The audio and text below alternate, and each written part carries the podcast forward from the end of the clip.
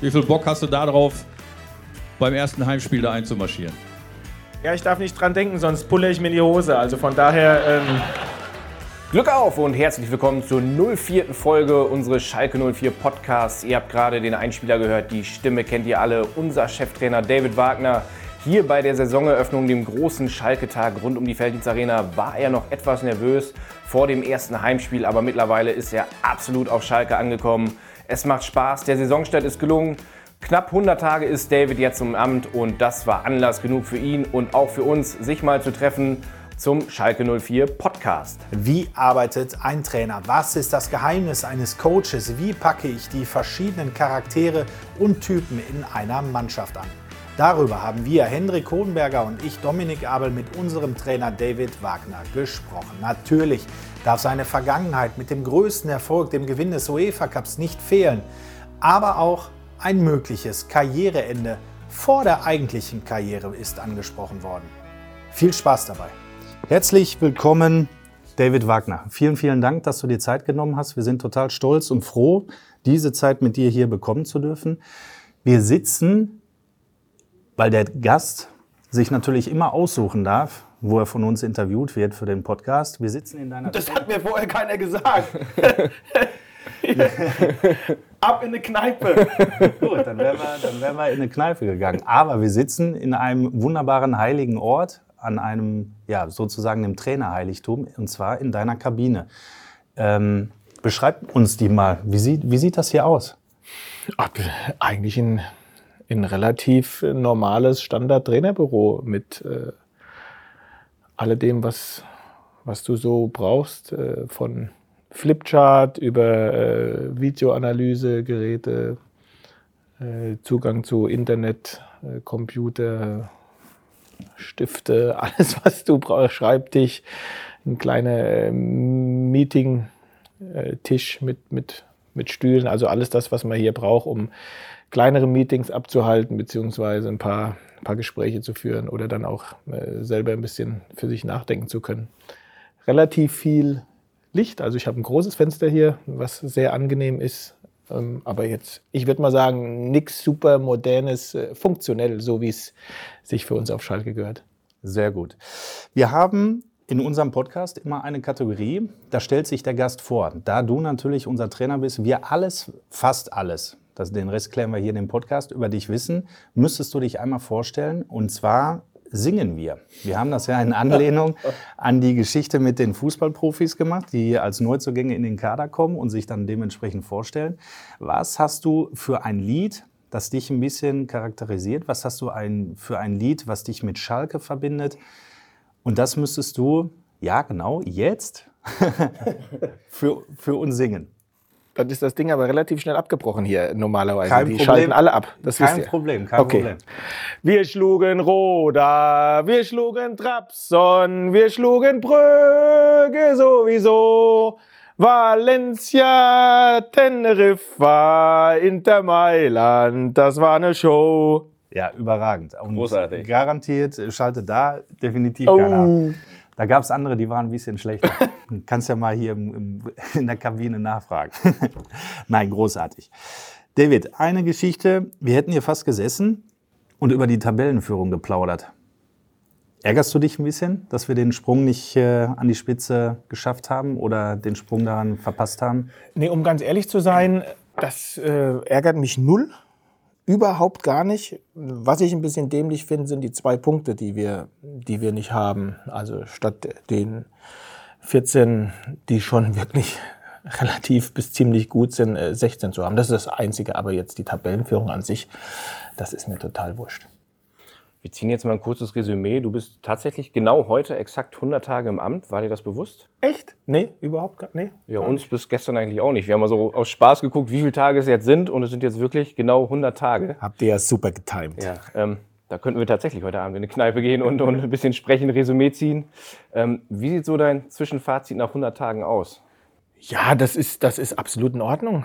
Ich denke, wir, wir brauchen auf der einen Seite das jetzt auch nicht schlechter zu machen, um irgendwie auf Understatement zu machen. Aber wir brauchen jetzt auch nicht das Ganze irgendwie in irgendeine Sphäre heben, der, die es auch nicht verdient hat. Ich bin super gut aufgenommen worden, was ich mir erhofft hatte. Ich habe eine Mannschaft getroffen, die super offen gewesen ist, direkt für, für alles, was wir ihnen an Ideen und an Inhalten mitgegeben haben. Und äh, ich habe natürlich mit, mit Jochen Schneider vor allen Dingen auch jemanden, der totale Rückendeckung beziehungsweise auch Support gibt für alle Ideen, die, die wir so jetzt in den letzten 100 Tagen und auch davor schon angestoßen haben.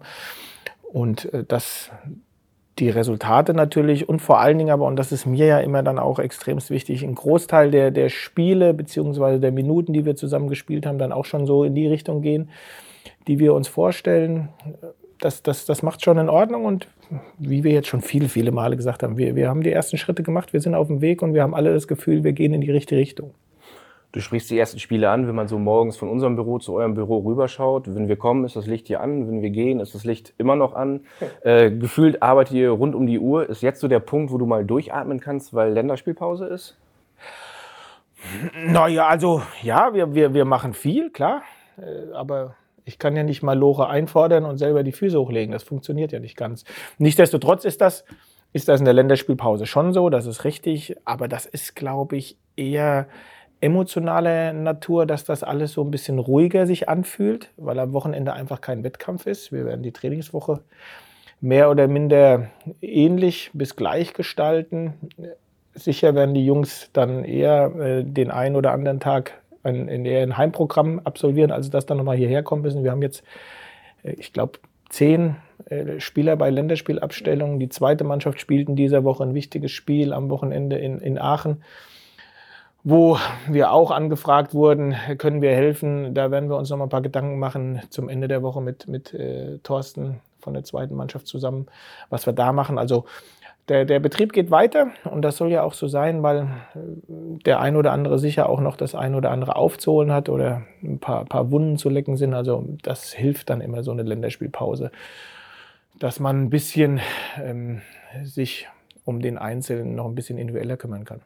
Du sagst, du forderst mal Lore ein, aber hattest du auch die Gelegenheit, in den letzten Tagen oder Wochen mal dich vielleicht mal einen Tag zurückzulehnen, abends zurückzulehnen und einen schönen Moment zu genießen? Also Spontan würde mir jetzt der Abend nach dem 3 zu 1 in Leipzig einfallen. Puh, ja, nee.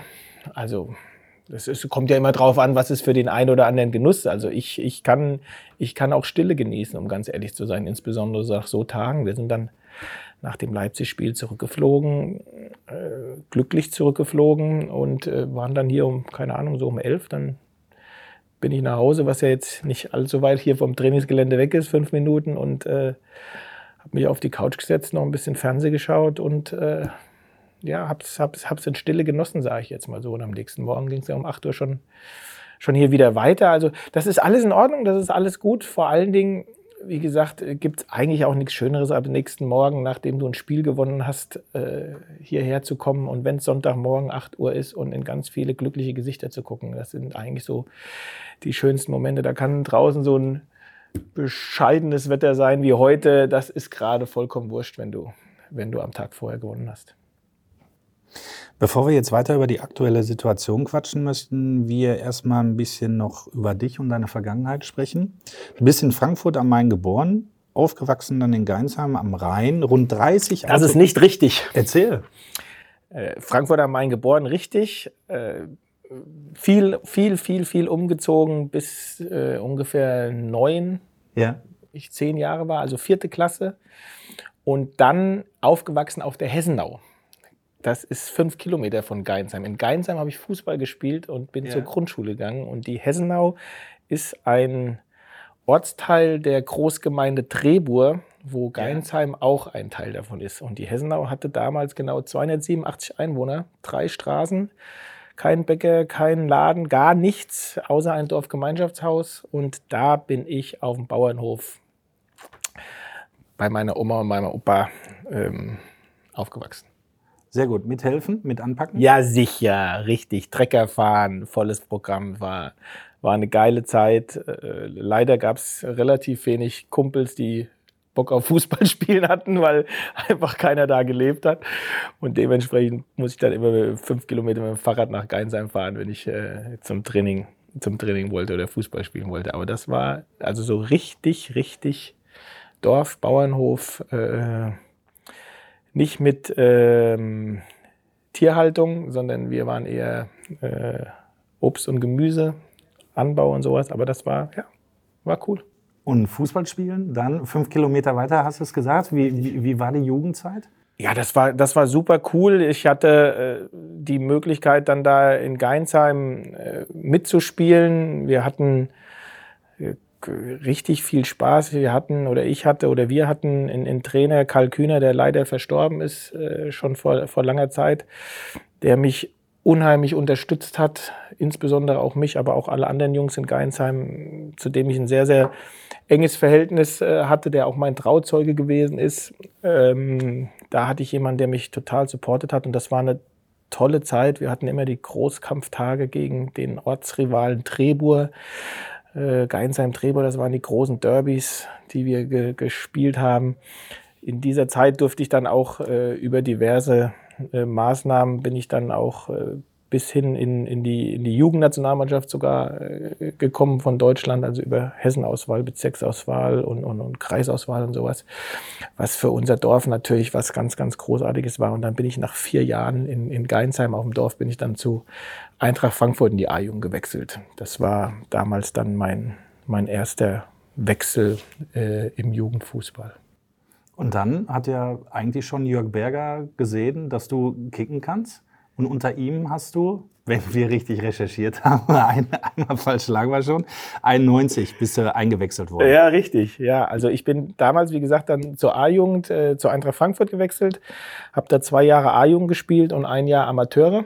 Äh, in allen drei Jahren war, war Hubert Neu mein, mein Trainer. Jörg Berger war damals der Trainer der ersten Mannschaft und zur zur Zeit, als ich in der zweiten Mannschaft gespielt habe, habe ich auch schon oben öfters mal mittrainieren dürfen unter Jörg Berger. Und es war dann wirklich so, dass ich ähm, gegen den VW Bochum zu Hause für Anthony Jeboa in der, keine Ahnung, gefühlt 75. Minute eingewechselt wurde. Meine Bundesliga-Laufbahn bei Eintracht Frankfurt war beendet. Aber es kam ja noch eine Geschichte mit äh, Schalke 04. Ganz richtig, ganz richtig. Ja, das war, eine, das war echt eine, eine, eine strange Zeit, weil ich dann äh, von Eintracht Frankfurt damals, äh, Jörg Berger, wurde äh, von Stepanovic abgelöst und unter Steppi hatte ich dann überhaupt gar keine Chance, irgendwie in den Erstmannschaftskader reinzukommen. Deswegen bin ich dann zu Mainz 05 gewechselt, 91 in die zweite Liga hatte da ein erstes ganz, ganz schwieriges Jahr mit vielen Verletzungen, Profifußball erstmalig, junger Kerl, 19, 20 Jahre, habe da recht schwer adaptiert und hatte, keine Ahnung, fünf, acht Einsätze, äh, hatte nur einen Jahresvertrag und Mainz hat trotzdem meinen Vertrag dann verlängert. Und im zweiten Jahr dann, aus welchen Gründen auch immer, ähm, ist es gelaufen und, und, und, und geflutscht. Ich habe relativ viele Tore für Mainz 05 geschossen, bin damals in die U21 von Deutschland erstmalig eingeladen worden und habe dann ein gutes äh, zweites Jahr gespielt und das dritte Jahr war eigentlich der Plan, so richtig durchzustarten, um dann vielleicht in die Bundesliga zu kommen. Und in diesem dritten Jahr habe ich mich im Oktober hier in Wattenscheid beim Auswärtsspiel sehr schwer verletzt, habe mir Schien- und Wadenbein gebrochen in diesem Spiel und habe ab Oktober keinen einzigen Einsatz mehr gehabt in der ganzen Zweitligasaison. Und trotzdem hat Jörg Berger bzw. Rudi Assauer ähm, mir ein Angebot gemacht, auf Schalke zu kommen, obwohl ich neun Monate kein Spiel gemacht hatte. Und äh, als das dann kam, gab es kein Halten mehr. Und dann bin ich, bin ich hier hin, ohne dass ich, äh, wie gesagt, für neun Monate wieder gegen Ball getreten habe, haben sie mich verpflichtet. Zeichen von Respekt, ne? Und Vertrauen vielleicht? Ja, das, also, um ganz ehrlich zu sein, ich, ich konnte es kaum glauben, ja, weil diese Saison ist, ist so schlecht für mich gelaufen, weil selbst in, bis Oktober hatte ich jetzt keine richtig gute Saison gespielt. Das Jahr vorher wirklich, ja, das hatte ich, das war ein gutes Jahr. Damals war es auch noch so, mein Vertrag ist zwar ausgelaufen, aber da gab es das Bosmann-Urteil noch nicht. Da musste man dann verhandeln und musste dann da äh, sich einigen. Und äh, ja, ich glaube, aufgrund der, Phase, die ich vor der Verletzung hatte, beziehungsweise weil Jörg Berger mich kannte, weil wir auf Schalke hier nicht richtig viel äh, Geld hatten und sie dann so ein Backup gesucht haben hinter Max und Mulder. Sergi Diktja war dann noch da. Äh, dann, dann sind sie halt auf mich gekommen. Also äh, und das war natürlich super. Das war für mich eine, eine, eine richtig gute Zeit, weil um ganz ehrlich zu sein, das Angebot, was Mainz mir gemacht hatte, das war äh, ja hat, hat, hat nicht relativ viel Respekt für mich ausgedrückt in dem Moment und dementsprechend war für mich klar, ich werde bei Mainz 05 nicht bleiben. Ich hatte mich sogar schon damit beschäftigt, in die Oberliga zu gehen und eine Ausbildung anzufangen. Und dann kam Schalke 04 und äh, wir sind hier hochgegangen. Meine Frau und damals auch ganz kleine Tochter, die war jetzt dann ein gutes Jahr alt, sind wir dann als junge Familie dann hier hoch erstmalig in Pott gekommen. Wahnsinn, wie eng sowas zusammenhängt. Ne? Karriereende und eigentlich ein Karrieresprung.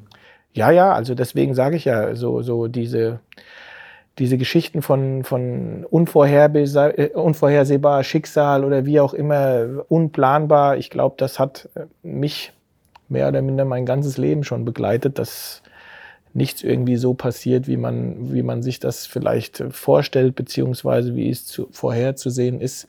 Da gab es so viele Irrungen und Wendungen in, in, in meinem Leben. Das ist verrückt, wenn man da mal sich ein bisschen Zeit nimmt und dahin schaut. Und das war sicher eine Geschichte. Das war toll, dass ich damals den Support von, von meiner Frau hatte, die dann auch gesagt hat, okay, wenn, wenn du der Meinung bist, äh, das ist nicht so, du wirst da unter Wert jetzt gerade da versucht zu verpflichten, dann lass uns was anderes machen. Ja, und äh, dann kam, wie gesagt, Rudi um die Ecke und hat mir die Option ermöglicht, hier auf Schalke Bundesliga-Fußball zu spielen. Eine ähnliche Geschichte, so hast du es wenigstens sinngemäß auf der Pressekonferenz, bei der du vorgestellt wurdest, jetzt äh, bei deinem zweiten Engagement als Trainer. Ähm, hast du auch erzählt, dass es eigentlich, du hast ja mit dir auch nicht gerechnet, dass Schalke anruft.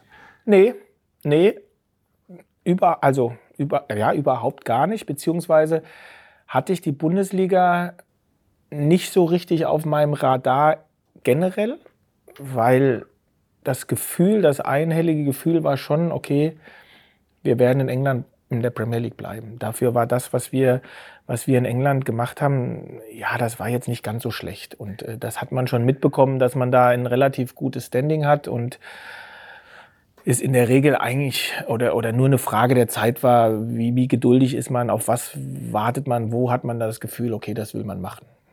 Und dann ist es aber nicht England geworden, sondern dann äh, hat Jochen angerufen und als dann diese Option kam, war dann sofort das Gefühl, okay, das, das, das will ich machen.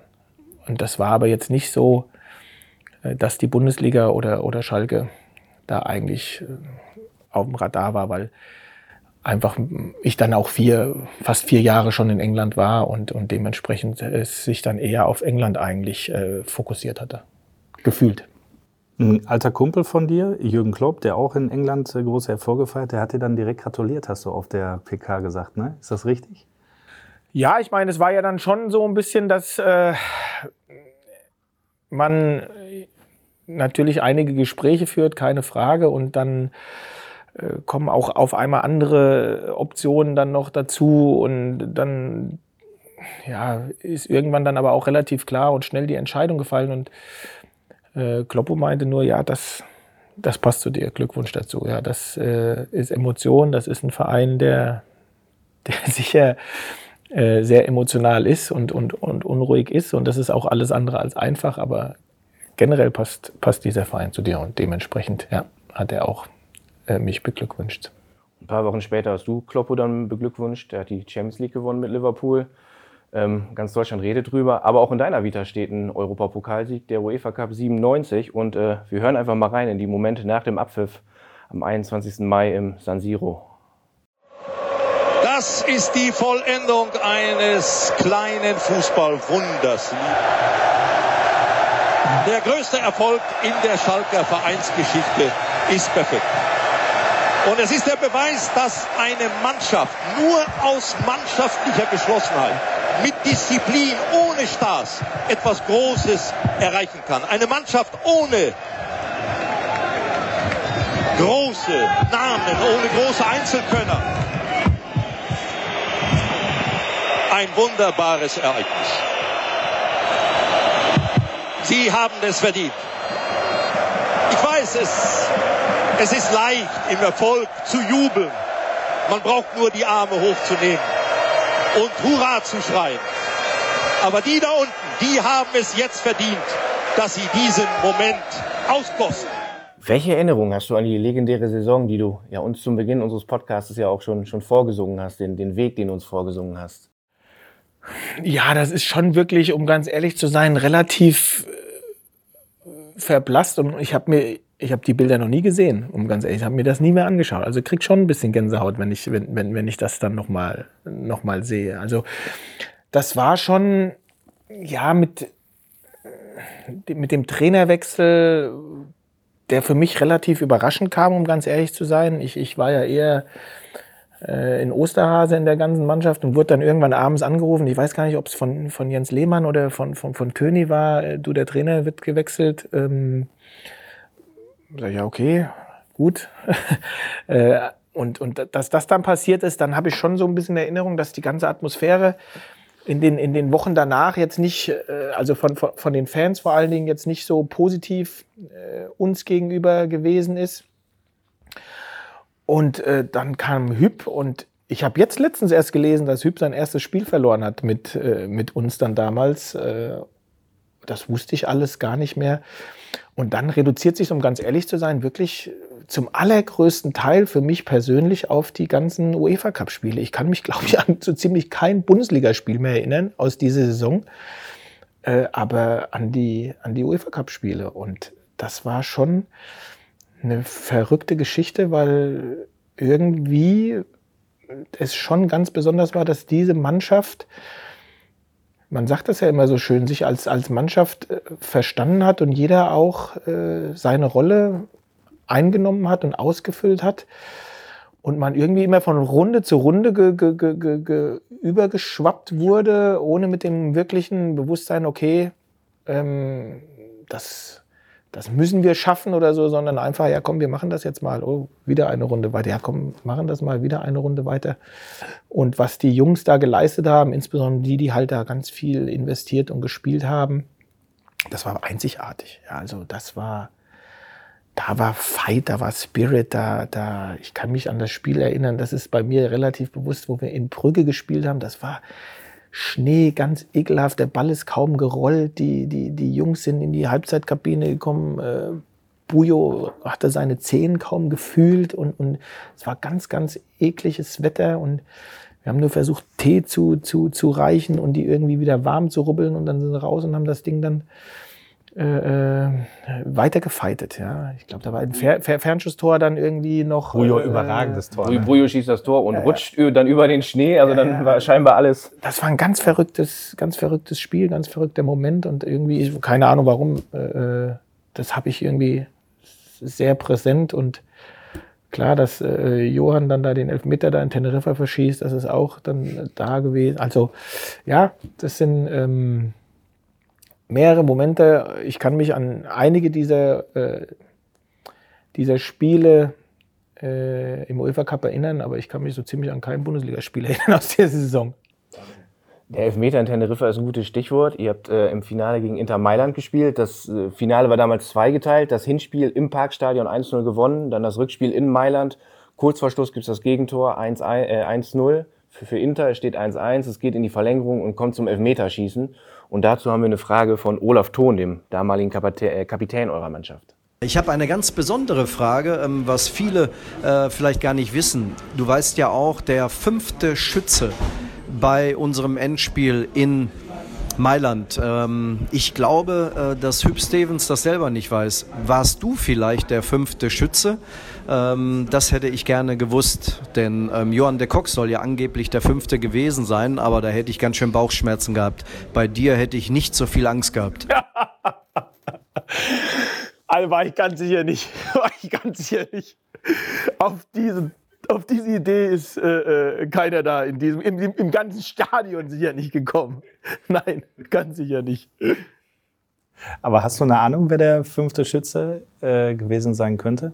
Nee, überhaupt nicht. Und ich habe auch dieses Spiel, äh, ich habe das Spiel gar nicht mehr so im, im, im, im Detail vor mir. Ich, ich, das Elfmeterschießen, klar, und äh, bei mir kommen eher so die, die Momente irgendwie danach äh, sind, sind bei mir da als, ähm, als dieses Spiel, wo wir dann zurückgeflogen sind. Irgendwie war gar, gar nichts richtig organisiert, was wir danach machen, feiern oder was weiß ich, direkt dann danach zurück, alle müde. Nächster Tag war, war auch wieder kein tolles Wetter hier, wo wir dann durchs äh, Parkstadion hier durch die Stadt, äh, das war alles so irgendwie ungeplant und surreal, wenn ich jetzt hier Paraden sehe von anderen Mannschaften, die irgendwelche Titel gewinnen, Pokale, dann denkst du, boah, was, was, was haben die da abgerissen? Und wir wurden da voll aus der Kalten erwischt. Äh, das war, aber das, das, das passte auch total. Das war halt einfach eine, eine Riesensensation. Also das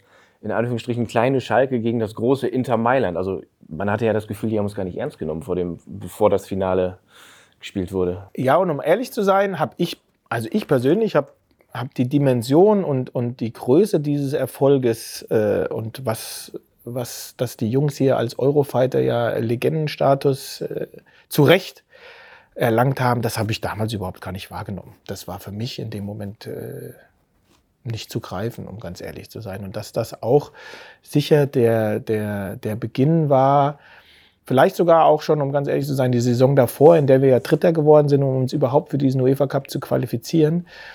Der Beginn war von, von dem, was äh, Schalke dann in den darauffolgenden jetzt fast äh, 25 Jahren ähm, zu, zu dem es sich entwickelt hat.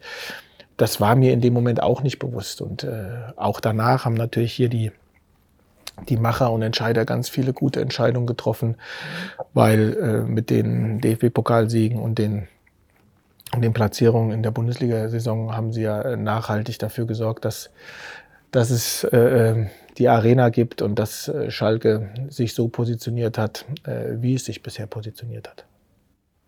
Eine große Sensation hast du auch mit Huddersfield Town geschafft. Äh, du warst damals der erste nicht-britische Trainer in ihrer Vereinsgeschichte. Der Verein hat eine riesige Tradition, war fast 50 Jahre lang nicht mehr erstklassig und dann kamst du. In der ersten Saison habt ihr die Klasse gehalten, im Jahr danach, zumindest für Außenstehende, völlig überraschend, den Ausstieg in die Premier League gepackt. Hast du damals beim Elfmeterschießen in dem Aufstiegsendspiel gegen Reading hinschauen können? Als Christopher Schindler zum entscheidenden Penalty, zum entscheidenden Schuss angetreten ist? Ja, total. Und ich muss auch ganz ehrlich sagen, also das war, klar war das äh, auch eine, äh, ja, nicht eine mittelgroße, sondern eine Riesensensation, was da, was da passiert ist. Ich bin da hingekommen, wie gesagt, als, als erster nicht-britischer Trainer. Dieser Verein ist über 100 Jahre alt gewesen und dementsprechend sind wir da angetreten mit relativ viel Skepsis natürlich auch empfangen worden in einem urbritischen Verein. Sind da hingekommen, wir haben, waren zwei Punkte vorm Abstiegsplatz in der zweiten Liga, als wir angefangen sind. Wir haben die ersten zwei Spiele verloren, waren dann auf dem Abstiegsplatz in der zweiten Liga, haben in dieser Saison noch relativ äh, sicher die Klasse gehalten. Ich glaube, zwei oder drei Spieltage vor Schluss haben wir die, haben wir die Klasse gehalten und haben dann in der darauffolgenden Saison über die Playoffs den Aufstieg geschafft. Beim Elfmeterschießen muss ich ganz ehrlich sagen, ich war total entspannt. Ich hatte äh, ganz wenig Nervosität und Anspannung dann beim Elfmeterschießen, weil ich zu dem Zeitpunkt, als das Elfmeterschießen dann gestartet war, war ich so stolz auf, auf die Jungs und, und auf das, was sie bis dahin erreicht haben, dass dieses Elfmeterschießen es hätte nicht mehr kaputt machen können. Für mich selber. Egal wie es ausgegangen wäre, weil das war so großartig und so einzigartig, was sie bis dahin schon erreicht hatten. Dass es natürlich dann so ausgegangen ist, das setzt dem Ganzen dann noch die Krone auf und ähm, war natürlich dann auch für alles, was danach war, umso schöner. Die Feierlichkeiten waren ähnlich schlecht wie die damals von uns nach Moiva Cup Sieg, um ganz ehrlich zu sein. Organisiert wie bei Man City oder unorganisiert Nein, wie auf Schalke? Auch total unorganisiert. Ich habe äh, noch äh, Wochen danach meinen Besitzer beschimpft, wie man so eine schlechte Party feiern kann nach dem Premier League Aufstieg nach über 50 Jahren.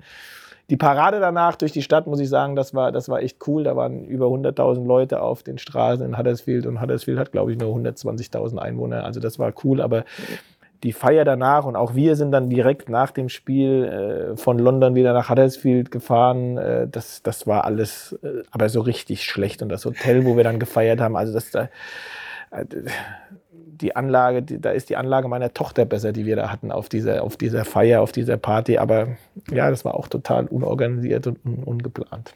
Was braucht man denn für eine gute Party? Ja, auf, auf jeden Fall mal anständige Mucke und, und so richtig laut äh, Alkohol gab's. Also das haben die Engländer dann schon. Äh, die Stimmung natürlich, aber es, also es ist ein cooles Ambiente einfach äh, muss es sein. Und das war's einfach nicht, muss man ganz ehrlich sagen. Und, äh, aber gut, was, was äh, am Ende steht, der sportliche, der sportliche Event, der sportliche Erfolg und ähm, der, der überstrahlt dann natürlich alles. Ihr habt sensationell die Klasse gehalten mit dem, glaube ich, kleinsten Etat der Liga. Wie habt ihr das geschafft, im Konzert der Großen da mitzumischen?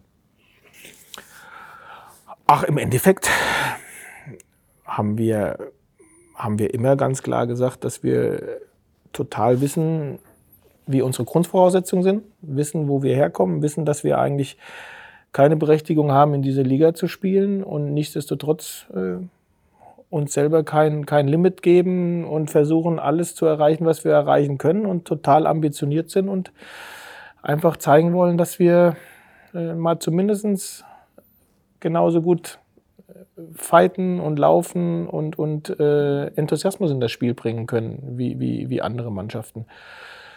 Und das haben wir getan. Da sind wir relativ gut äh, in diese Saison hineingekommen muss man sagen, und haben dann konstant immer im richtigen Moment gepunktet.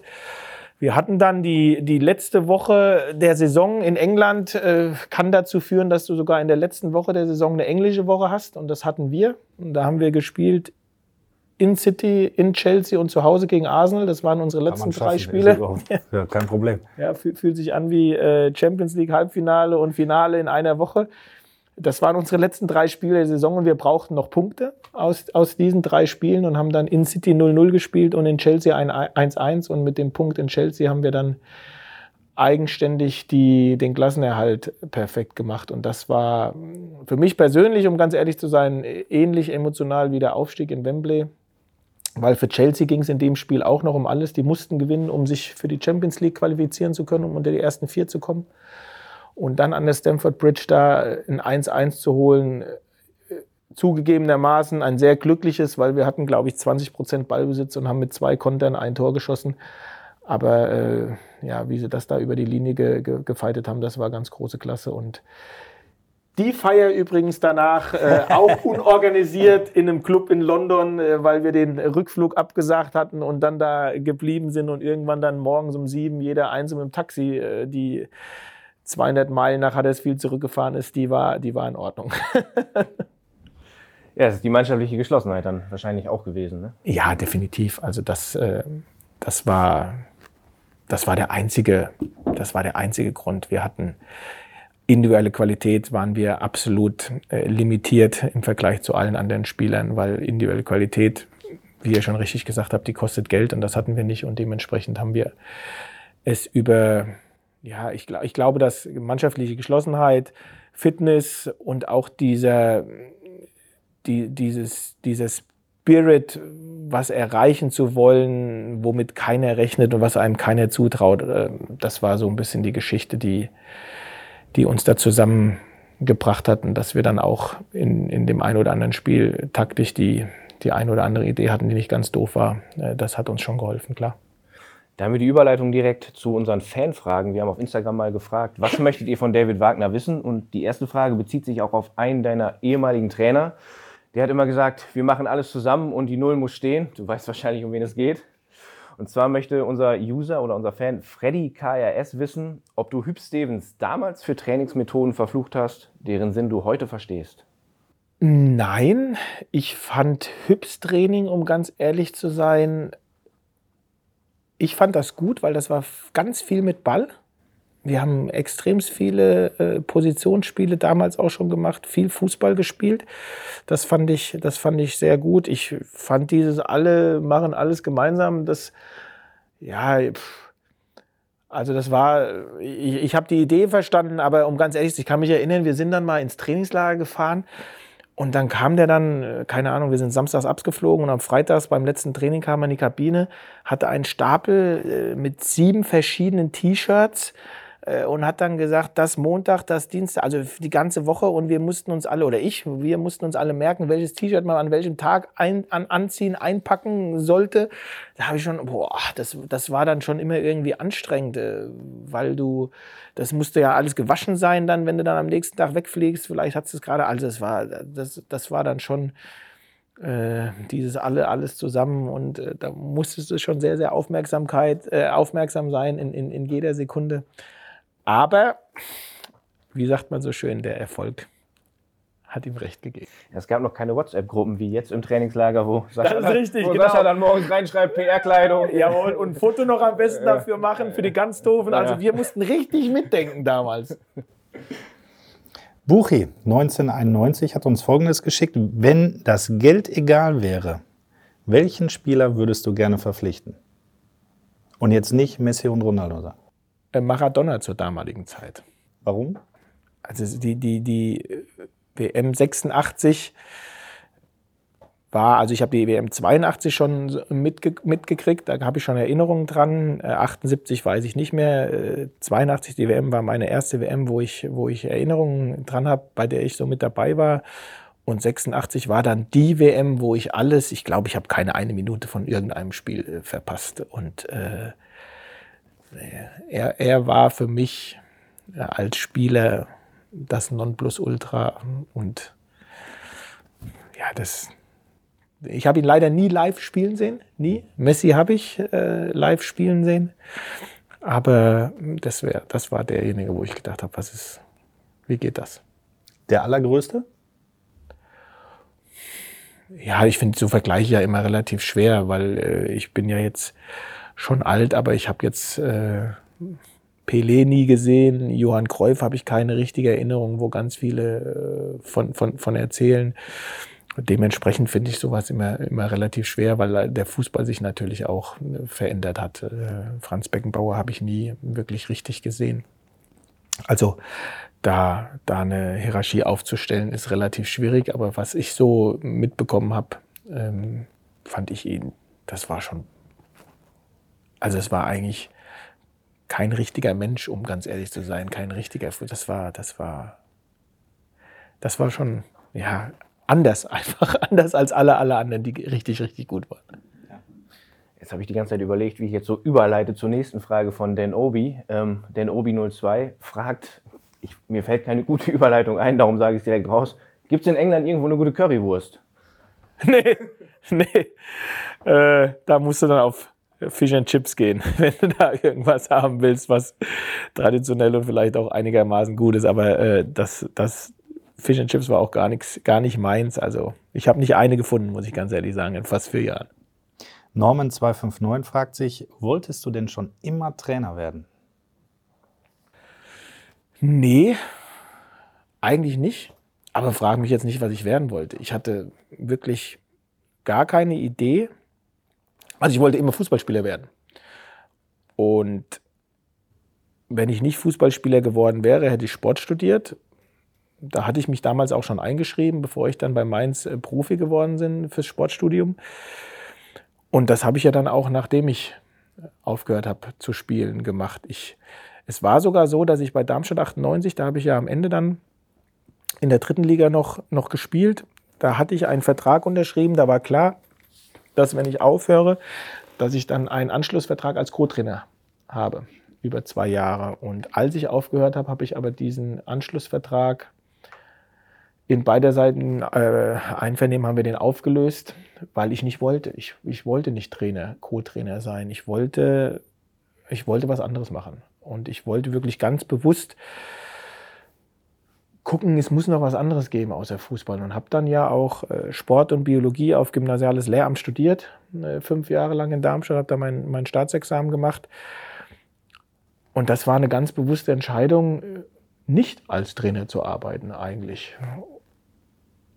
Und das war damals für mich auch total richtig und, und, und äh, total schlüssig. Ich, ich muss ganz ehrlich sagen, ich hatte damals keine Lust auf Fußball. Es war wirklich so, dass ich gedacht habe, es muss noch was anderes auf diesem Planeten geben, außer Fußball. Und ich war da bestimmt zwei oder drei Jahre, ich weiß jetzt nicht mehr ganz genau wie lange, so richtig weit weg vom Fußball. Also keine Sportschau mehr geguckt, äh, keine Fachmagazine mehr gelesen. Jürgen Klopp war damals in Mainz äh, Cheftrainer geworden. Ich war selbst in, war nicht im Stadion, habe keine Spiele mehr geschaut über mehrere Jahre hinweg, äh, sondern habe das Leben als Student, Vollzeitstudent richtig genossen, hatte da richtig Spaß dran. Ich, ich, es war so cool, dass mir keiner mehr sagt, wann ich ins Bett gehen muss, was ich essen soll, was ich nicht trinken darf. Äh, neue Leute kennengelernt, äh, sich mit ganz was anderem beschäftigt.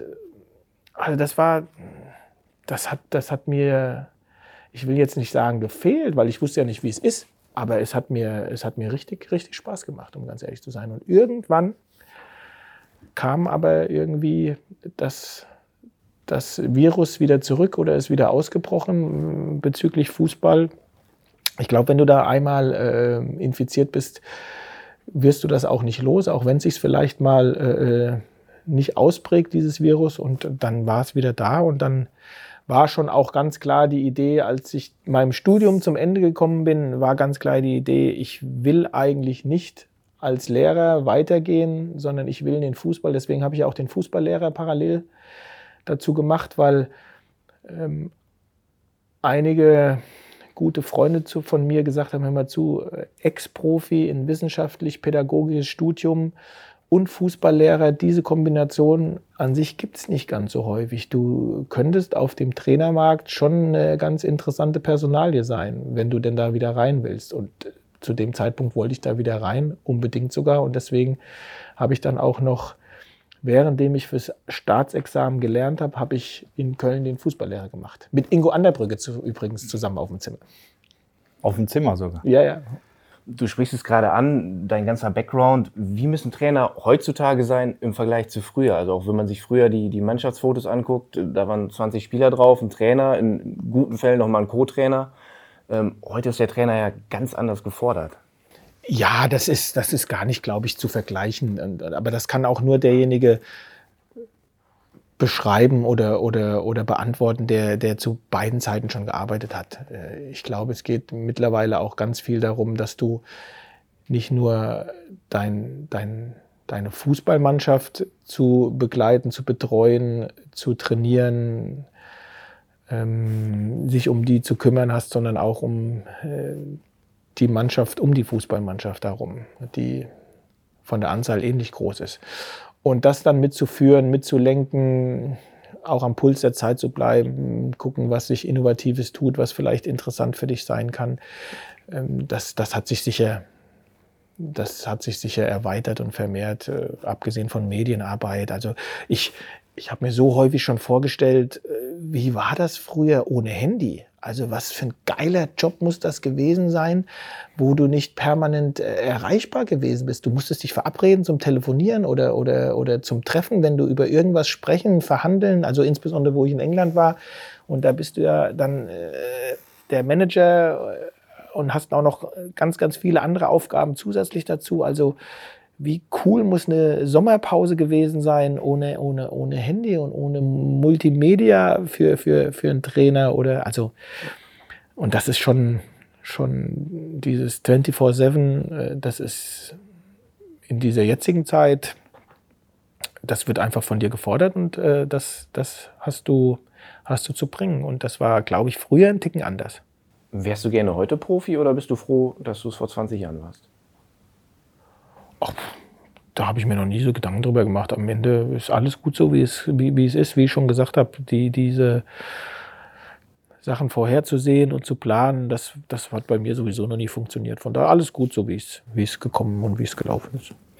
Wir haben über Veränderungen gesprochen, auch wenn wir uns hier mal umschauen, aus den Fenstern schauen, was hier gerade entsteht, was hier passiert. Äh, vor 20 Jahren stand hinten irgendwie die alte Geschäftsstelle. Es gab hier einen Platz. Ich weiß nicht mal, ob es überhaupt schon Flutlicht gab. Ich glaube, das kam erst unter Jupp Heinkes. Und dazu haben wir eine Frage, auch von einem alten Zimmerkollegen von dir, die Dominik mal kurz einspielt. Hallo David, hier ist ein alter Zimmergenosse, Martin Max. Ja, ich habe mir überlegt, äh, eine schlaue Frage zu stellen. Äh, wir sind ja so Ende der 90er Jahren, wo wir den Verein verlassen haben und äh, haben uns an anderen Vereinen angeschlossen. Ich habe ein bisschen mehr Glück gehabt als du, glaube ich, in meiner Vereinsauswahl. Äh, nichtsdestotrotz, äh, meine Frage wäre, ob du genauso geflasht warst wie ich, als ich zurückkam und festgestellt habe, wie groß der Verein inzwischen geworden ist. Äh, und es geht ja immer noch weiter, es ist ja immer noch eine Baustelle bei uns auf dem Trainingsgelände. Und ob dich der Schalke-Virus genauso direkt wieder gepackt hat wie mich auch. Ja, also der Virus zu, zu, zu 100 Prozent und, und zwar direkt. Und für mich war um ganz ehrlich zu sein, wo ich hier wieder hergekommen Also ich war ja in der Arena, war ich schon weiß drei, vier Mal gewesen, habe hab, hab Spiele geguckt in, in, in, in den vergangenen Jahren. Wir, ich durfte ja auch einmal, haben wir uns zu irgendeinem Treffen haben wir uns getroffen, habe ich sogar mal mit, mitspielen dürfen. Da haben wir mal gespielt in der Arena, auch ähm, mit den Eurofightern. Irgendein Jubiläumsspiel war das. Ich habe sogar einmal spielen dürfen auf dem Rasen. Keine Ahnung. Auf jeden Fall waren wir dann da äh, und haben da sogar gespielt. Also für mich persönlich war, wo ich hier dann äh, übers Trainingsgelände gelaufen bin, erstmalig, für mich war der ergreifendste Moment, wo ich unsere alte Geschäftsstelle gesehen habe. Wo, wo ich mich noch genau dran erinnern kann, wo damals mit dem Hubschrauber dieser, dieser Stahlball hierher geliefert wurde.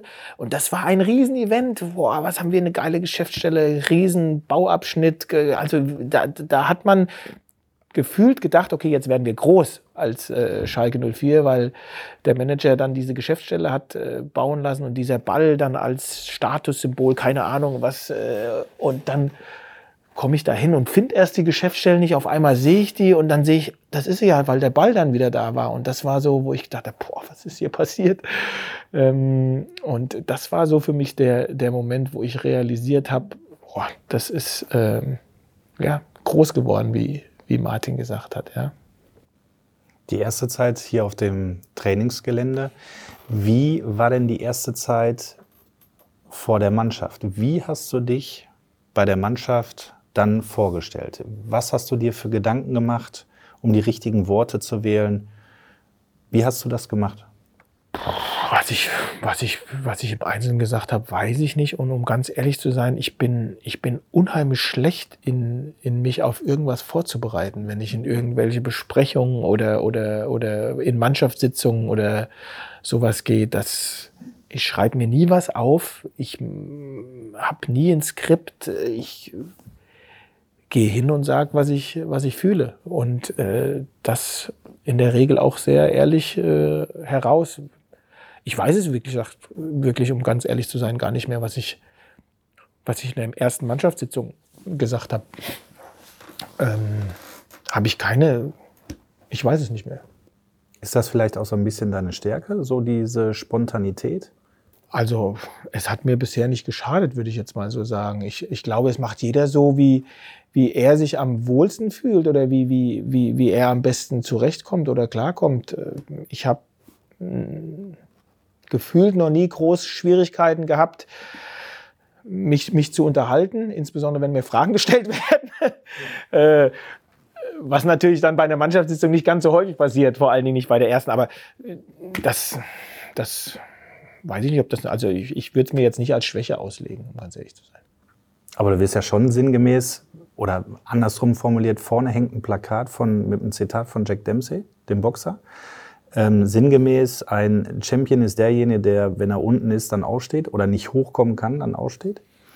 Ähm, aber sowas ähnliches wirst du ja wahrscheinlich auch gesagt haben. So, es gibt ja Trainer, die dann sagen, vergiss die letzte Saison, weiter geht's. Ja, ich weiß jetzt nicht, ob es so plakativ gewesen aber irgendwas in der Richtung, also ich habe sicher nicht von einem Neuanfang gesprochen, weil ich habe mich mit Alex Nübel getroffen und, und, und der hatte mir erzählt, dass äh, in den vier oder fünf Jahren, in denen er jetzt auf Schalke ist, ich, äh, er, glaube ich, einmal nur hatte, dass ein Trainer, der am Ende der Saison Tschüss gesagt hat, am Beginn der Vorbereitung wieder da war und Hallo gesagt hat. Ja, also äh, diese, dieses Gefühl der, der Unstetigkeit, der Unzuverlässigkeit in Anführungszeichen, der Ungewohntheit, das war mir ja klar, dass, dass das hier vorherrscht, wenn, wenn ich dann als der Nächste äh, hier antritt. Aber, und das hatte ich ja zu Anfang schon gesagt, ich hatte von Anfang an das Gefühl, dass zumindest mal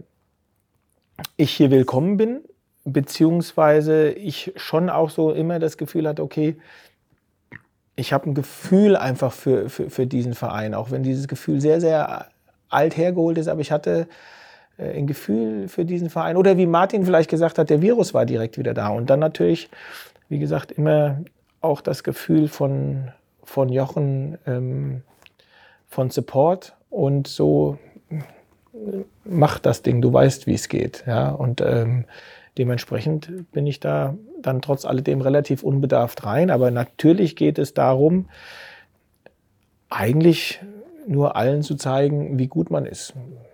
Und das versuchen wir, versuchen die Jungs jetzt. Und da geht es nicht mehr darum, was war vor einer, selbst vor einer Woche ist uninteressant. Du musst immer wieder bestätigen und diese Lust darauf bestätigen zu dürfen, bestätigen zu können, diese Gier darauf, jedes Wochenende, egal ob das Wochenende vorher oder die Saison vorher eine gute oder eine schlechte war, interessiert nicht. Oder nehmen das letzte Spiel, egal ob die erste Halbzeit eine gute oder schlechte war, interessiert nicht für die zweite Halbzeit.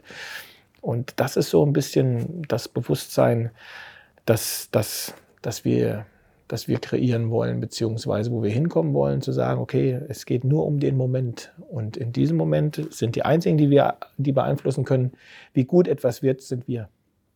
Und das vor allen Dingen, wie du beschrieben hast, menschlich und ehrlich? Ja, aber das ist für mich die Grundvoraussetzung, um ganz ehrlich zu sein. Wenn du eine Gruppe führst, wenn du mit einer Gruppe arbeitest und dann natürlich auch zum Großteil die, die Richtung vorgibst, dann geht es für mich nur darüber, ähm, ehrlich und, und, und klar zu sein. Und, und noch nicht mal,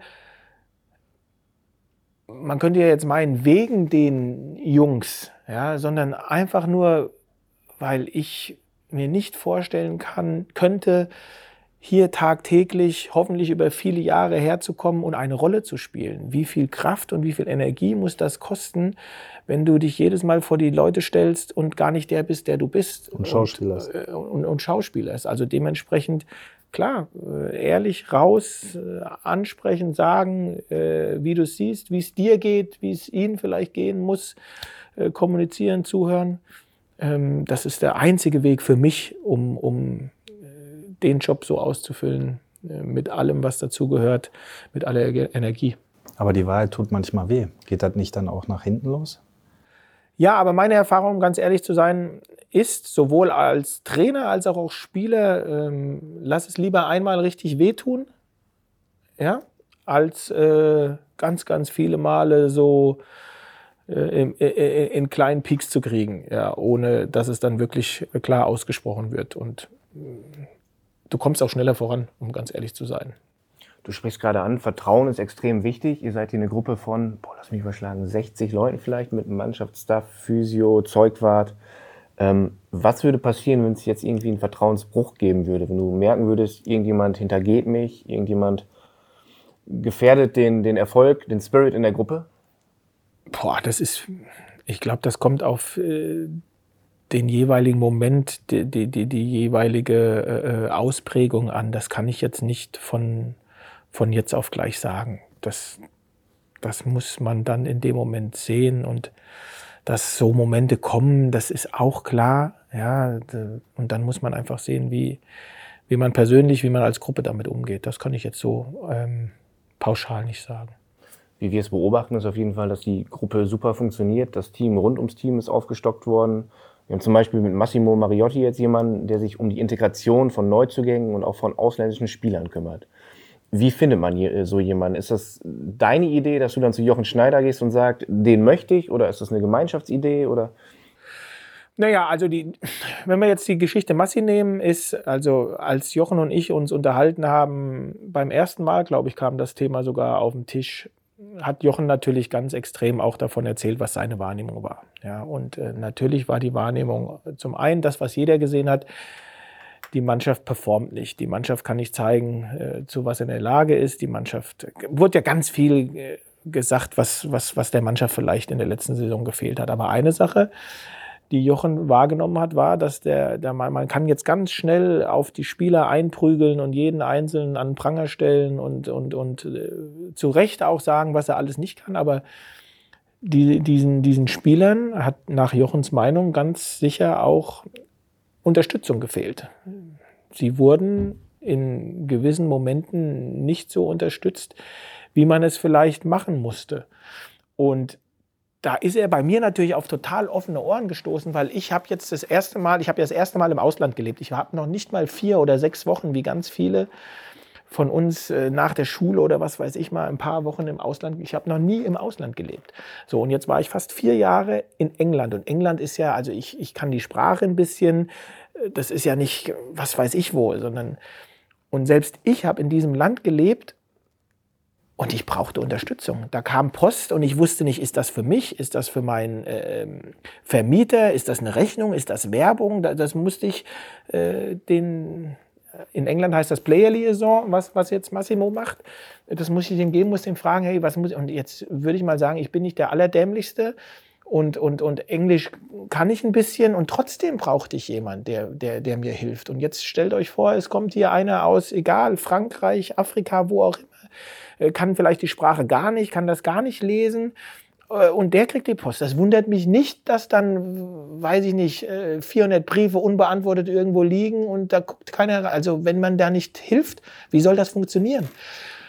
Und dementsprechend ist Jochen natürlich da bei mir total auf offene Ohren gestoßen, dass wir sowas, sowas brauchen. Ich habe ihm von dieser Player Liaison-Geschichte in England erzählt. Er hat mir erzählt, was sie da in Leipzig hatten. Und dann war relativ schnell geboren, wir brauchen sowas. Dann war die Frage, wen. Dann kam natürlich äh, Massimo, der sogar mein Co-Trainer für wenige Monate gewesen ist, der auch noch von Fußball was versteht, von dem ich wusste, dass der das bei Kloppo sehr, sehr gut gemacht hat. Der dann, das kam der nächste Zufall, dann gerade beim VfB Stuttgart war, wo Michael Reschke mit ihm sogar zusammengearbeitet hat und Michael dann auch äh, ihn in den höchsten Tönen gelobt hat. Dann ist der äh, VfB abgestiegen und Massimo war ähm, möglich, aus seinem Vertrag auszusteigen. Und wir konnten ihn hier wieder ins Ruhrgebiet holen, in die Nähe seiner Familie. Und dementsprechend haben, haben wir, war das dann am Ende eine, klar, eine Gemeinschaftsentscheidung. Aber sowas funktioniert ja auch nur, wenn alle in die, in die, in die gleiche Richtung denken. Und äh, wird ja nicht funktionieren, wenn Jochen sagen würde, ich hätte gerne so jemanden und ich sage, nee, ich habe da keinen Bock drauf. Ähm, oder ich sage, ich hätte gerne jemanden und Jürgen wird sagen, wir können nicht, äh, und Jochen wird sagen, wir können es nicht bezahlen. Dann, dann, dann wird es ja nicht funktionieren. Und so, so war das bei Massimo. Ähm, so war das bei, bei, bei Sascha Lense, mit dem ich sogar zwei Jahre zusammengespielt habe bei, bei Darmstadt 98 und äh, Jochen ihn auch aus Leipzig kannte, ich immer gesagt habe, ey, sowas, ich finde das super, aber nur, wenn es jemand ist, der hauptamtlich ist und wenn es nur einer ist, äh, der zu den Besten gehört. Und da gab es dann halt nur drei, die bei uns auf der Liste waren. Und dass wir dann einen von den drei bekommen konnten, das äh, war herausragend und da haben wir uns einfach gefunden, Jochen und ich, wo wir eine ganz, ganz ähnliche Idee haben, wie so ein Setup aussehen muss, um eine Mannschaft zu betreuen, um eine Mannschaft wirklich dahin zu bringen, dass sie möglichst an ihr Optimum kommen kann. Und ähm, da sind wir, auch da sind wir erst auf dem Weg. Wir sind auch da sicher noch gar nicht am Ende unserer ganzen Überlegungen und was kann man vielleicht noch tun, weil da tut sich so viel und äh, da muss man immer versuchen, auch am Puls der Zeit zu bleiben. Man sagt dir zu, dass du auch äh, gut motivieren kannst. Ähm, wie ist das? Wer ist denn Mann? Wer sagt das? Also viele, viele Fans sagen das, die das an der Seitenlinie mitkriegen. Ähm, einige Spieler, wenn out of record, ja, die dann, die dann halt sagen, ja, der, der spricht halt viel mit uns, der kann sehr gut mit uns, ähm, der packt uns richtig an. Diese Geschichten kommen.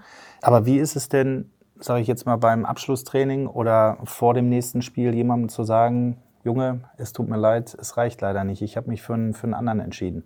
Sagst du überhaupt, es reicht eigentlich nicht? Nee, es wäre, glaube ich, psychologisch wahrscheinlich auch falsch, ne? Naja, also um ganz ehrlich zu sein, sind, sind das schon. Also die, die Jungs sind nicht doof. Ja, und dementsprechend ist es, glaube ich, zu einer Ende von der Woche, handelt es sich vielleicht um, um eins, zwei Positionen, wo, wo du als Trainer vielleicht überlegst oder als Trainerteam überlegst und natürlich die Spieler ja auch dann unter Umständen wissen, ey, ich bin jetzt heute vielleicht eine, wo überlegt wird. Ja, das ist, das ist so. Das ging mir schon so und das war früher auch so. Und nichtsdestotrotz ist das bei mir auch unterschiedlich, ob ich das äh, einem dann wirklich erkläre, sage oder nicht. In der Regel führe ich, führe ich diese Gespräche dann, wenn es wirklich nur äh, um taktische Ausrichtung geht. Ja, also wenn, wenn ein Junge wirklich alles richtig gemacht hat äh, und es eigentlich keinen offensichtlichen sportlichen Grund gibt, sage ich mal, ihn unter Umständen wegzulassen, dann sage ich ihm das in der Regel, weil das wichtig ist, dass der weiß, er hat alles richtig gemacht und er spielt trotzdem vielleicht nicht von Anfang an. Ja, so. Aber es gab auch schon Momente, da habe ich nicht gesprochen. Ja, weil am Ende sind das äh, Profis, die, die mit den Situationen dann auch umgehen müssen. Und ich glaube, das Wichtige ist, dass, dass jeder weiß, das kann in einer Woche auch wieder anders sein. Ja, am Ende geht es darum, du musst unter der Woche immer anbieten, immer, immer am Anschlag anbieten, damit jeder der Meinung ist, okay, jetzt ist diese Position frei, du musst jetzt da rein.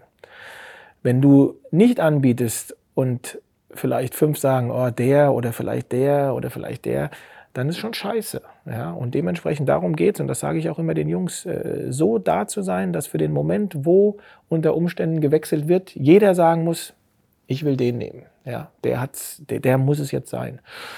Und ähm, darum geht es. Deswegen passt trotzdem nicht immer. Das ist überhaupt gar keine Frage. Aber ich glaube, auch da ist es besser, ähm, klar eine, eine, eine, Ansprache zu haben, klar zu kommunizieren. Und äh, dann geht es auch weiter, weil am Ende steht das Spiel nach diesem Spiel, wo vielleicht die Entscheidung gegen dich getroffen wird, auch schon wieder an. Finde ich aber super interessant, weil ich bin nur so groß geworden und da wurde gesagt, okay, wir sind als Mannschaft, ich bin der Trainer, wir geben das taktische Konzept vor, du hast dich daran anzupassen. Wenn du da nicht reinpasst, dann spielst du nicht. Jetzt erzählst du, dass du als Trainerteam auch den Spielern ganz, ganz viele Chancen und Plätze offenbarst. Habe ich das richtig verstanden? Ja, natürlich, aber darum geht es ja eigentlich auch nur. Ja, äh, jedem ganz offensichtlich auch zu zeigen, dass die Optionen da sind. Also, und ganz ehrlich, die Jungs nochmal, die, die machen das super und die geben richtig, also ihr seht das ja im Training, da ist richtig äh, Zug drin, da ist richtig Konkurrenz in, in, in, in, guter, in fairer, in sauberer Konkurrenzkampf drin. Aber natürlich sieht der Spieler X, der vielleicht im Moment gerade nicht äh, zum Zug kommt, ey, der Junge, der da auf meiner Position spielt, der macht es gerade richtig gut. Ja, und, und da sind die nicht doof. Ja, das, deswegen sind sie nicht glücklich und deswegen würden sie trotzdem gerne spielen. Aber das können die schon einschätzen.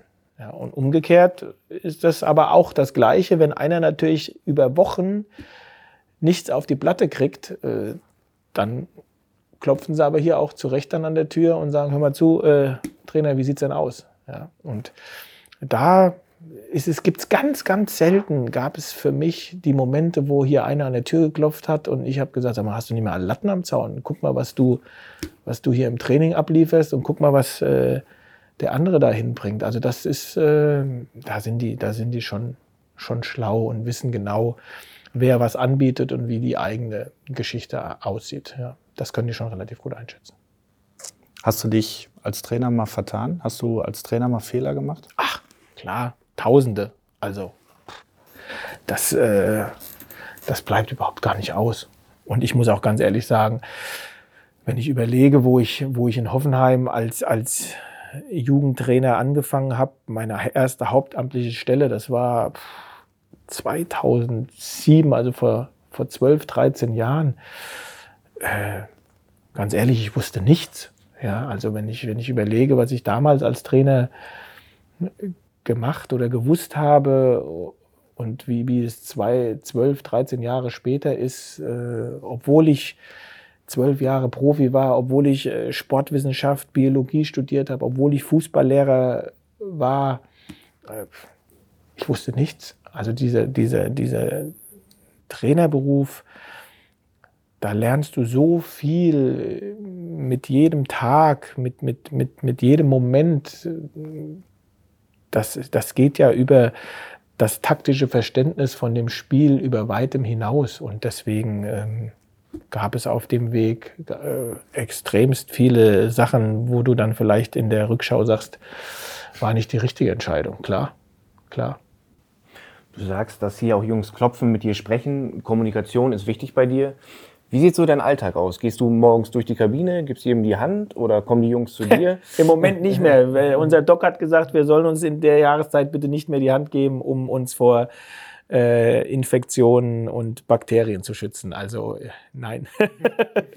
nein, aber äh, nee, ich, eigentlich gehe ich sogar bewusst relativ selten durch die Kabine, sondern gehe immer eher äh, bei Enno und Blume durch den Waschraum, ja, weil die Kabine ist äh, der Jungs ihre Kabine. Äh, ich, ich, ich gehe da hin und wieder mal durch, klar.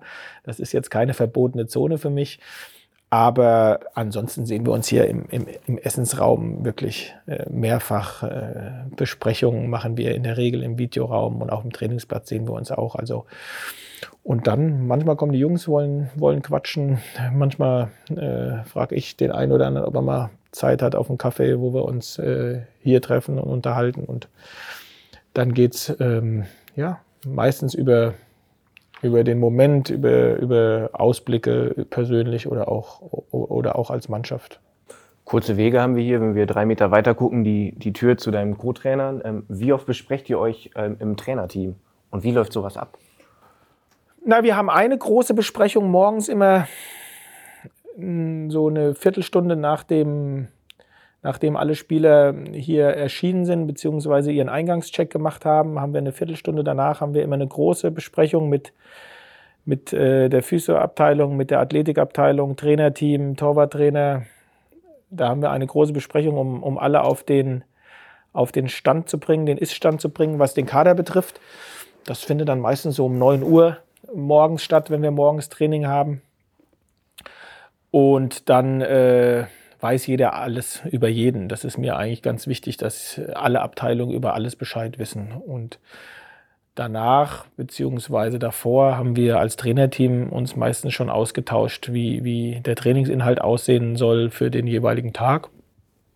Und oftmals dann nach dem Training auch nochmal eine Besprechung, wobei die dann auch manchmal eher inoffiziell ist. Dann äh, quatschst du mal mit dem einen aus deinem, aus deinem Trainerteam, manchmal mit den, mit den Analysten um, um Lars Gerling und, und Matze zusammen und reflektierst dann nochmal die Trainingseinheit, beziehungsweise besprichst, was vielleicht äh, interessant wäre für den nächsten Tag auch nochmal zu besprechen oder zu zeigen. Also das sind schon mehrere äh, Meetings am Tag, die wir dann da, die wir da zusammen haben. Hast du denn dann Zeit für dich, auch noch selbst Sport zu treiben? Meine Frau wird sich's wünschen. ähm, relativ wenig, aber ich habe mir ganz fest vorgenommen, so einer der Vorsätze, die du nie erreichen wirst, äh, mehr für mich und meinen Körper zu tun. Ich äh, war auch schon mal Tennis spielen, was ich relativ mag, weil ich finde, Laufen ohne Ball, das ist, ja, das ist krank eigentlich. Katastrophe. Ja, ja Dankeschön. Deswegen brauche ich eigentlich immer einen Ball. Äh, dann ist es aber immer schwer, jemanden zu finden, der da auch kann und will und was weiß ich was. Also ich äh, habe da leider für mich noch nicht die Lösung. Ein Hund vielleicht? ich ich, ich habe einen Hund. Äh, wir haben einen Hund. Äh, und ich mag auch mit, mit, mit dem Hund, sehr, sehr sogar mit dem Hund zu gehen, wenn das Wetter schön ist vor allen Dingen. Aber das ist dann kein Sport, weil eigentlich fehlt mir dann, also Schwitzen finde ich, wenn ich es mal gemacht habe, finde ich aktives Schwitzen schon gut, um ganz ehrlich zu sein. Aber wie gesagt, nur mit Ball und das, ich habe da noch nicht meine Lösung gefunden. Wir haben vielleicht eine Lösung für dich. Äh, wir haben eine Einladung für dich. Oh, Du weißt ähm, ja sicherlich, dass ich der Leiter der Golf. Traditionself bei Schalke Ach, bin, jetzt seit über fünf Jahren. Und Wir trainieren jeden Dienstag um 19.30 Uhr an der Halle am P7. Falls du die Halle am P7 noch nicht kennst nach deiner Rückkehr, weil damals spielten die noch zu deiner Zeit Tennis dort, ähm, wäre es schön, wenn du uns beim Training mal beehren würdest. Spielst du überhaupt noch Fußball? Geht es noch? Also ähm, wir stehen zur Verfügung, dich aufzunehmen und dann ähm, trainieren wir mit äh, Klaus Fischer, Rüdiger Abramzig, unser Trainer Klaus Fichtel und wir würden uns freuen, wenn du zu uns kommst.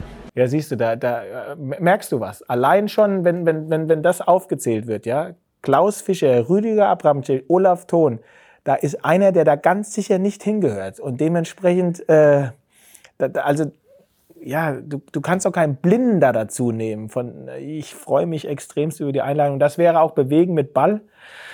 Ähm, 1903 ist natürlich eine strange Zeit, um ganz ehrlich zu sein. Und vielleicht nächstes Jahr, ich möchte nichts, ne? ich klopfe dreimal auf Holz, Dienstags ist eigentlich ein anderer Wettbewerb. Ich äh, weiß nicht, wovon du redest. Was mich nur wundert, äh, deine Selbsteinschätzung. Osterhase hast du gesagt, wärst du damals in der Mannschaft gewesen. Jetzt ein Blinder bei denen. Ja, hör mal, also äh, nochmal. Klaus Fischer, Rüdiger Abramczyk, Olaf Thon, äh, Fichtel, das sind, das, sind, das sind Legenden, das sind Größen. Und ich muss auch ganz ehrlich sagen, ja, das, das hat schon seinen Grund, warum ich äh, im Fußball da gespielt habe, wo ich gespielt habe. Ich habe ich hab hier, also die, die zwei Jahre Bundesliga, das war cool, das war, das war, das war schön und ich, ich, ich, ich freue mich auch wie Bolle, dass ich da dabei gewesen bin in der Saison, wo wir Dritter geworden sind und, und in der Saison, als wir den UEFA Cup geholt haben. Aber ich weiß schon ganz äh, genau, dass ähm, mich einzuschätzen und, und, und ja, Juri Mulder und insbesondere Martin Max. Martin Max war, das war Wahnsinn, was das für ein Spieler war. Ja, der konnte schießen links, rechts, der war schnell, der hatte Technik, der war Kopfballstark, der hat gearbeitet. Das war, ich habe immer gedacht, boah, äh, toll, dass ich mit dem zusammen spielen darf. Das war ein, ein, ein richtig, richtig, richtig guter Stürmer. Und ich durfte immer mal ein bisschen mitspielen. Ja, also an, an ganz guten Tagen sah es sogar gar nicht so dämlich aus und äh, und ich war froh, dass ich dabei war. Sehr gut. Wir kommen zum Abschluss. Die letzten 04 Begriffe, die schmeiße ich dir einfach mal hin und du sagst, was du darüber denkst. Brexit. Boah. Vollkatastrophe.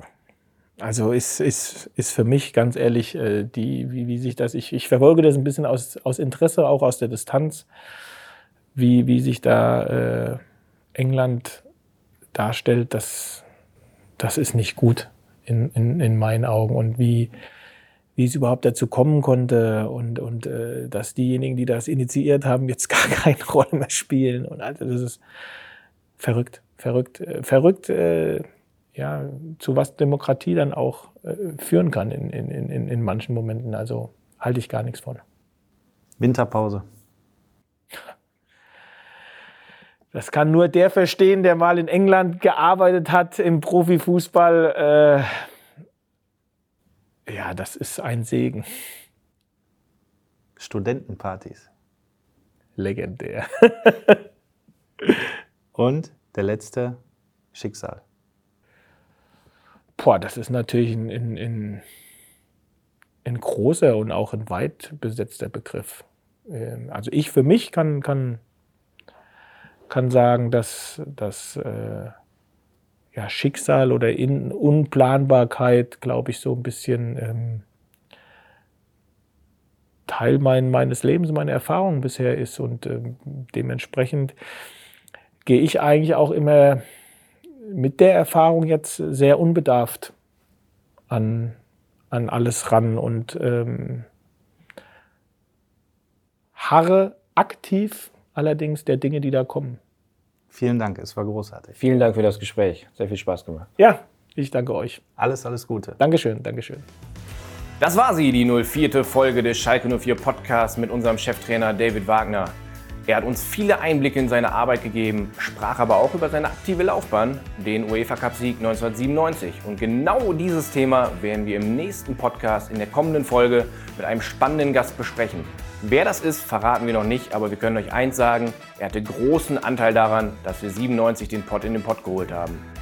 Vielen Dank fürs Zuhören, alles Gute und bis bald und denkt dran, uns zu abonnieren auf Soundcloud, auf Spotify, in eurer Podcast-App oder hört uns auf schalke04.de oder in der offiziellen Schalke 04 App. Und wenn ihr Lust und Zeit habt, gebt uns gerne eine kurze Bewertung.